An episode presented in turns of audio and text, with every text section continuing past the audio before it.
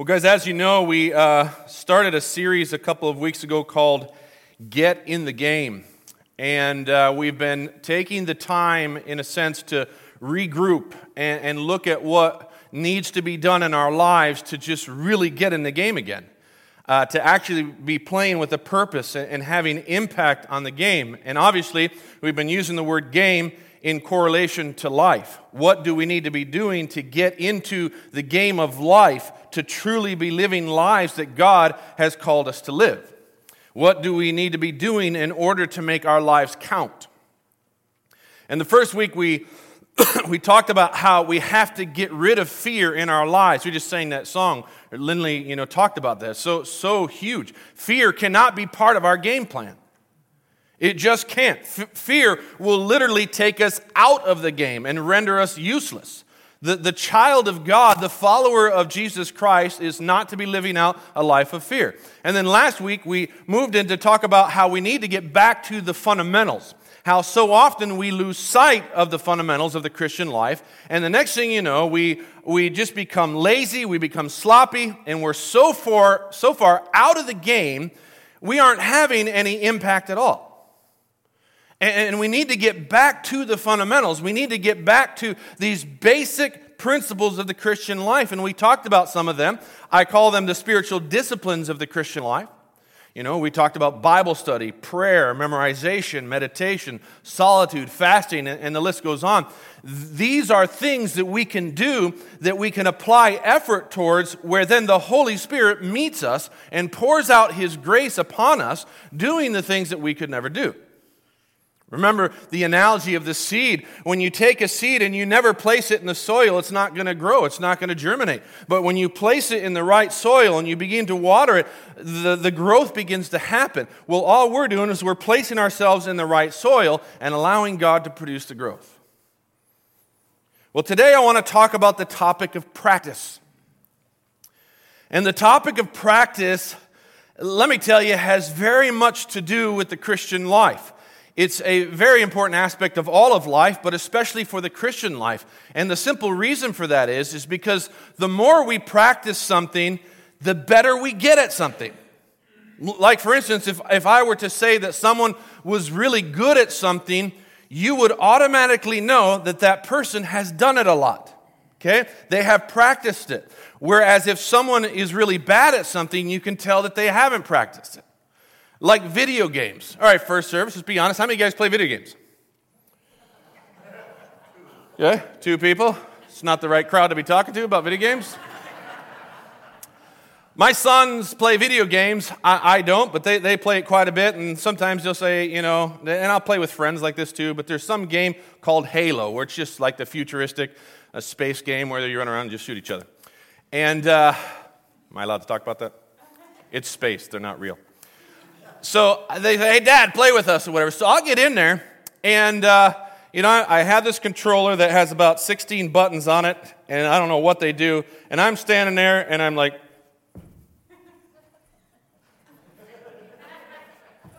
and I'm like, guys, how do I move? And they're like, just push the stick. I am pushing the stick. I don't know what I'm doing. And all of a sudden, you know, and then I'm like, I let go of my gun. I'm like, I just dropped my gun. They're like, press A. So I'm looking for A, and then I'm like, A, and it picks up the gun, and all of a sudden, now I'm dead. And then they start laughing like, I just killed you. I'm like, how did you kill me? I didn't even see you. And you're like, I'm in invisible mode. I'm like, invisible mode? I can't even walk, and you're running around in invisible mode killing me. That's not even fair. Now, my sons are super good at this game because they what? They practice it. I'm super horrible at the game because I haven't practiced it. Well, the Christian life is no different. You can tell the followers of Christ who practice the teachings of Jesus apart from the people who don't. They are worlds apart from each other. And so whether we like to admit it or not, the truth is the Christian life requires practice. Now, I know once again I might be tapping in to some nerves with the people who worry about applying too much effort into the Christian life and who worry that we might be leading too close to works salvation. You know, what do you mean that we're supposed to practice in the Christian life? God has already done everything for us. We don't need to do a thing. We don't work to impress God. And while I agree that we don't work to impress God, that does not mean that we don't have to apply effort. Like I mentioned last week, there is effort involved in the Christian life. There just is. It doesn't take anything away from God and what He has done and will do for a believer to apply effort to his or her Christian life. Remember what we read in Peter last week. Make every effort to add to your faith goodness, and to goodness knowledge, and to knowledge self-control, and on and on it goes with the, with the list of things that we need to be growing in in ever-increasing measure, it says. Make every effort in our lives to add to it. Over and over in the New Testament, we're told to do stuff. We're told to stand firm in the faith, grow in grace, rejoice in your sufferings, pray without ceasing, give thanks to the Lord, do not grieve the Spirit. These are all things that we must do. Nobody's going to do it for us. And that's just a list that came off the top of my head. If we were to dig in, you'd see a ton of them. Things we're told to do that requires effort on our part. So when I say that the Christian life requires practice, I mean exactly that. It requires practice. It requires effort on our part to live out the Christian life. And once again, remember, of course God is working with us and doing the stuff in us and through us that we could never do. Remember, that's what we call grace. And guys, grace is not opposed to effort. It's opposed to what? Earning. It's not opposed to effort. It's opposed to earning. So when I say that the Christian life requires practice, I certainly do not mean that we're trying to earn a thing. We can't earn a thing, but we can apply the effort of practice. Let me show you a verse, and just to set up this verse, Jesus is, is preached the Sermon on the Mount. And the Sermon on the Mount is one of the greatest sermons ever preached. It's filled with all, all great teaching, commands of Jesus. And, and, and at the end of the sermon, he comes to the end, and look at what Jesus says. He goes, "Therefore, everyone who hears these words of mine and puts them into practice is like a wise man who built his house on the rock." Everyone who hears these words of mine and what? Puts them into practice, does them. You know, the Apostle Paul said the very same thing. Paul was a man who intensely followed Jesus. He deeply practiced the Christian life. Uh, um, he, he, in fact, in one spot, he tells people, he says, you know, follow me as I follow Christ. And what a powerful thing to say. It's like Paul was saying, listen, if you want to know what the Christian life entails, follow my example, because I am following Jesus as closely as I can. But here's what Paul says in Philippians, which I think is such an incredible thing to say. He says, what you have learned and received and heard and seen in me, what are we to do? Practice these things.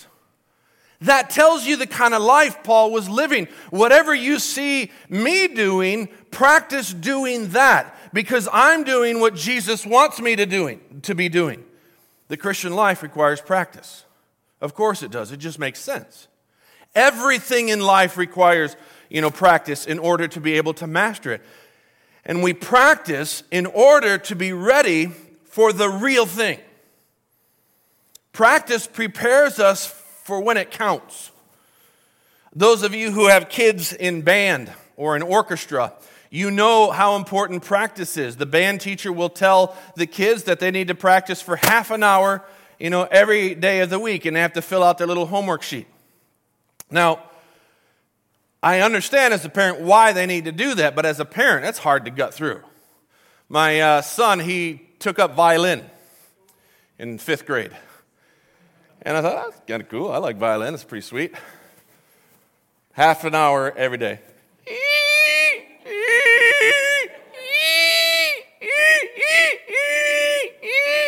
I'm like, honey, I know she says half an hour. Maybe we could just go with six minutes. That would be, you know, whatever. That was miserable. But why? Because the teacher wanted him to practice. Because when you practice, you get better. You've often heard me say something that I've stolen from Dallas Willard. He's, he says, we practice off the spot so that we can be ready on the spot. Practice prepares us for when it really counts. We don't practice so that we can get really good at practice. No, we practice so that when we're called upon to do something, it will come easy and effortlessly. Like, for instance, Bill, or Bill, come on up here. I want you to sit behind the keyboard. For those of you who didn't know Bill, Bill is our keyboardist. He plays a lot for our worship team. He's an excellent piano player. He's been playing the piano for a long time. and uh, you ready? I think so. All right, Bill, uh, play Fur Elise, is it? Fur Elise. Play Fur Elise.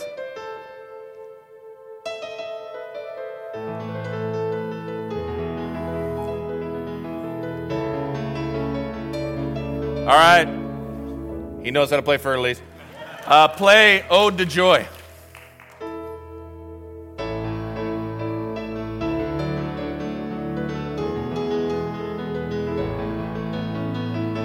Isn't that awesome? All right, all right, let's let's throw a little loop in gear. Do you know the Snoopy song? That's awesome.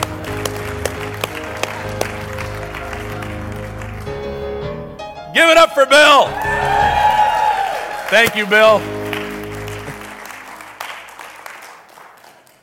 Now, guys, he didn't have any notes. He did not read anything. He just did that. Now, how could he have done that? Practice. And I want to tell you something. Bill practices and practices and practices. When he has Friday night worship here, he's here most nights here just for hours practicing because he wants to be able to do it effortlessly when the time counts. For instance, in high school, I played football. There's a picture of me up here, I think. two hundred pounds later. Uh, but I played football, and guess what? We would practice three hours a day, five days a week. So that's fifteen hours a week in order to be ready for what? A game. Guess how long a game is in high school? One hour. It's four quarters of fifteen minutes. So we practice fifteen hours for one hour. The game is what counted. The game was the main focus of all of our practice. And the reason we would practice is so that when we got in the game, all the things we'd practice would just come natural. The muscle memory would be there, and we could naturally do what needed to be done when it needed to be done, just like what we saw with Bill. Practice prepared us for that. We practiced because the game was coming, and we had to be ready for the game time. Now, that's why Jesus says that when we put his words into practice, we're in a sense building our foundation on a rock. And it's important that we build our foundation on a rock because game time is coming. In other words, there's going to be a time when the storms are going to hit, the waves are going to crash, the water is going to, to rise, the, the winds are going to blow, and those times are coming. There's no avoiding that. What we can avoid is crumbling apart when those storms hit. And that's why Jesus says if we put his words into practice, we will be building on rock and we'll stand strong. You know, I think a great example of that just recently is the Hansen family. You all know Kirk Hansen. He's our worship pastor. And what you may not know is that during this quarantine, um, his father went to be with the Lord. Uh, in March, Jeff went into the hospital because he had a severe stomach ache, and less than two months later, he died of pancreatic cancer. And, and I can't tell you how this has shaken the whole Hansen family. Colleen, Jeff's wife, and Kim and Kirk and Kyle, the three sons, and all the rest of the family, they never saw this coming. This storm hit without warning. It came out of nowhere, and the grief is real, and it's gut-wrenching. We had a memorial service yesterday, and many tears were shed, and, and I, I know they will continue to be shed. But I will tell you this, Kirk would get here on Sunday mornings while his dad would be laying in the hospital bed being told that hope is, is completely lost, being told that they can't do anything for him. And in spite of that pain, in spite of that hurt, he would show up on Sunday morning and he would lead us in worship and sing his heart out to the Lord Sunday after Sunday. And then even after his father's death, having to face The, the future without his dad, he would show up here on Sunday morning, and from the bottom of his heart, he would lead us in praising his King. He didn't skip a beat. Even with his broken heart, he didn't get angry at God. He didn't turn his back on God. He didn't crumble. His house didn't get swept away in the flood. And you want to know why? Because his house is built on the rock. He's been practicing the words of Jesus. He's been following his Lord. He's been practicing the Christian life, and God has prepared him for the storm. Same goes for Colleen. What a blessing that woman is. In spite of the loss of her husband, in spite of being in the middle of a storm and the waves and wind beating against her house, her house is standing. And why? Because for years and years she's been building her house on the rock. Guys, putting the words of Jesus into practice prepares us for when the storms of life hit. And trust me, the storms of life are going to hit. Amen? Amen. We're all going through one right now. In fact, many of you are going through more than one storm. There are multiple storms going off, raging in your life. Trust me, the storms are going to come. The question is, are you ready for it? The question is, is your house standing, or is it getting washed away? If we want to get in the game and we want to play to win, we must take the words of Jesus and begin to train for them, practice them, and practice them now. Not wait for a more convenient time, not wait till things settle down, not wait till we retire. No, now. And you might be thinking, well, Luke, what are these words of Jesus that we need to be putting into practice? Well, let's just look at a few, and I'd encourage you to read Matthew five through seven, all the Gospels really. The entire Sermon on the Mount is filled with the words of Jesus. And here are some things he says. He says, don't live in anger. You might be sitting there, well, Luke, my whole life is anger. It's the fuel that drives me. It's what gets me going in the day. It's what gets me going in life. Well, Jesus says, don't do it. What you can do with anger, you can do far better without. That was just for emphasis. Get rid of anger. So how do we do that? We practice, begin to practice that. Jesus says, don't lust. Now every man in the room goes, yeah, right. There's some five minutes that go by in my life where I don't lust. Well, Jesus says, don't. How do we do it? Well, we begin to practice. Jesus says, speak honestly. Let your yes be yes, your no be no. If our life is just filled with mistruth and, and we're not speaking honestly all the time, we say one thing, we mean another, Jesus says, change that. Jesus says, go the extra mile. Jesus says, love your enemies. And you're like, yeah, right, that's impossible. No, it's not. Jesus says we can do it. And his grace is going to work with us, but we have to practice. Jesus says, don't live to impress men. Live to impress only God. When you pray, pray in secret. When you give, give secretly.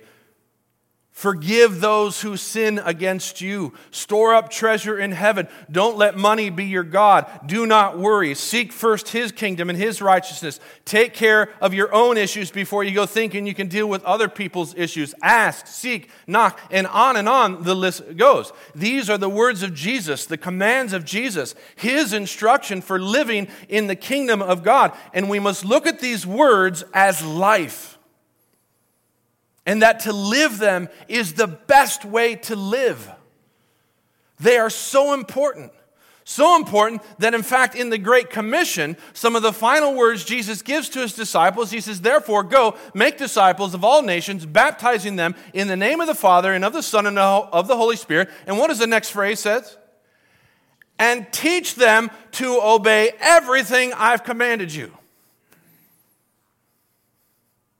But how do we do that? How do we do that list of things Jesus is telling us to do? Well, I'll tell you what we don't do. We don't just read that list and say, okay, I'm just going to try doing it. Because when we try doing it, tell me what happens. We fail. It's a lot like if I were to tell some of one of you to, to I want you to go bench press three fifty. That's my command to you. three hundred fifty pounds. Now go do it. Now, if you were to try that, what would happen? We'd fail. We'd fail miserably. But guess what? Anybody who wants to be able to bench three fifty someday, they can train for it. We don't just try to do them, we train to do them, we practice. And if we put his words into practice, we build on a foundation of rock. Amen? Now let me tell you what happens when we don't practice. Well, actually, let me tell you what Jesus says. He says this in verse twenty-six, "But everyone who hears these words of mine and does not put them into practice is like a foolish man who built his house on sand. The rain came down, the streams rose, and the winds blew and beat against that house, and it fell with a great crash." See that? You see the danger of living a life not practicing the words of Jesus? The, the danger of ignoring the words of Jesus? You see what that verse says? It says, everyone who hears these words of mine. Now notice, it's not like they're not hearing them.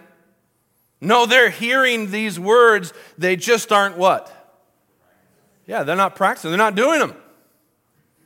And I fear that's what most of what the American church does. Our churches are filled with people who hear the word of God spoken over and over and over, week after week, and we come each week to hear the word of God, but we don't go home and do the word of God. We don't put his words into practice. There's a verse in James that says, "Do not merely listen to the word and so deceive yourselves, do what it says." If you think simply listening to the word of God is enough, you're deceiving yourself. Let me tell you, I have done that so many times in my life. I've deceived myself because I just listen, but I don't do. It's meant to be put into practice. Because if we don't, it can be disastrous. Hearing the words of Jesus and not practicing the words of Jesus is not only foolish, it can lead to disaster. And I know I keep beating this drum, but I can't tell you how important it is. You ever been put into a situation where you're being asked to do something and you can't because you've not practiced doing it? It can be disastrous. Remember when I first moved up here, I wanted to work as a carpenter. I wanted to learn how to do carpentry. And so I talked to a, a friend of mine, and he knew somebody who was a carpenter, so I got hired for him. And guys, this was the first week. First week I'm on the job. And uh, I didn't know what I was doing. I had never done carpentry. And the guy goes, hey, uh, Luke, I got a softball game. I got to be there by four, so I'm going to duck out of here early. What I want you to do is I want you to finish uh, screwing off the gutters up two stories high. So I'm like, okay. And you know, as a carpenter, as a guy, you don't want to admit you don't know what you're doing.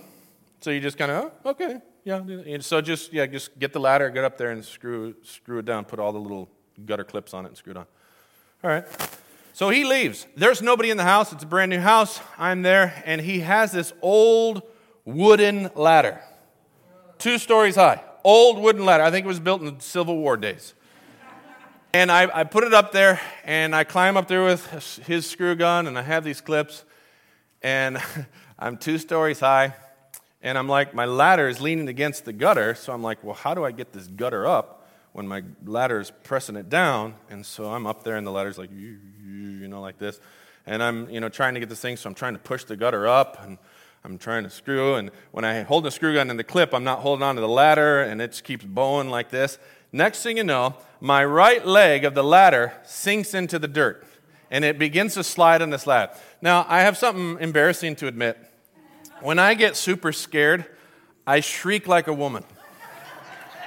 And so I'm sitting there, and I'm trying, I have, I'm not holding on to the ladder, I'm holding the screw gun to clip, and all of a sudden, I'm like, ah! I screech. So I, I try to grab the thing, and I'm hanging on to the gutter, and the ladder's leaning like this, and I'm like, help! Help! Anyone? Nobody's there. So I'm sitting there, I'm like, ah! So I'm, how am I going to do it? And so I try to let go of the, the gutter to be able to grab the screw gun, because I didn't want to wreck his screw gun. And then I'd start to slide some more. I'm like, ah! So finally, after a while, I grabbed a screw and tossed it. I didn't care about a screw gun anymore. And I pulled myself on the, the gutter till I was straight up and down. And then quickly, I climbed down the ladder and get down. I said, Fred, I'm not doing any more gutter clipping. Why? Because I didn't know what I was doing. And when you don't do something for a while, when you've never done it, and then you're asked to do it, it can be disastrous. Well, it's the same way with the spiritual life.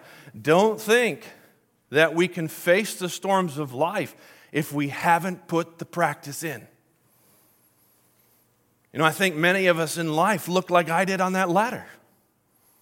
The rains are beating down, the wind is blowing, the water is rising, our ho- and our house is falling apart, and we're hanging on for dear life, screaming help. And it's because we've chosen to ignore the, the commands of Jesus, the words of Jesus.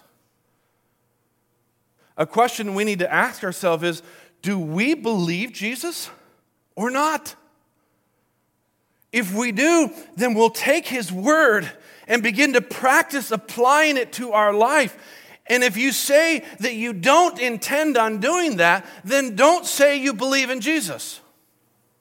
Because belief in Jesus will always lead to action. And if we plan to not take action, if we plan not to practice, then we need to be willing to face the consequences of not doing so. And the consequences, let me warn you, can be dire. When the storm hits and when the rain comes down and the streams rise and the winds blow and beat against your house, guess what's going to happen? Well, Jesus tells us it will fall with a great crash, because like a fool, you've been building your house on sand. We don't want that for our lives. I don't want that for my life. And I don't want it for your life.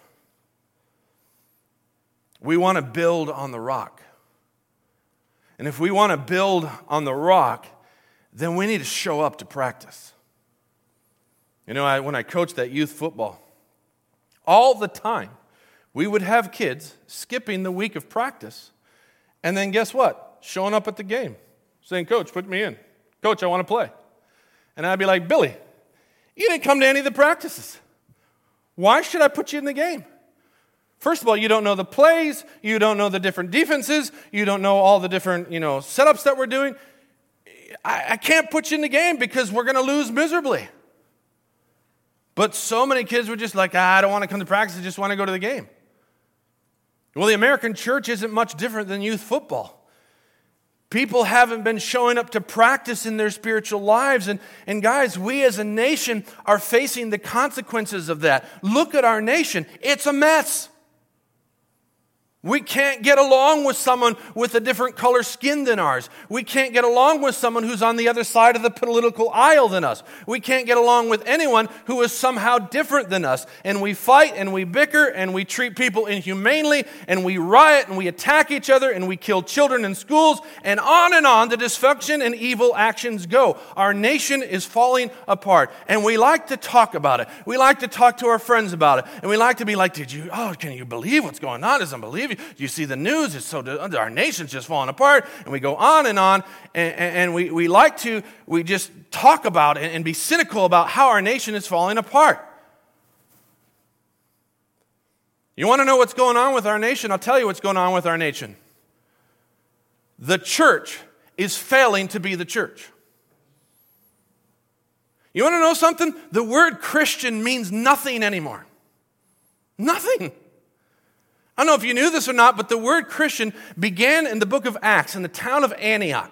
The people of Antioch became, began to call Christ followers, disciples of Jesus. They called them Christians. Christians used to mean a follower of Jesus. Well, guess what? The church is filled with Christians who aren't following Jesus.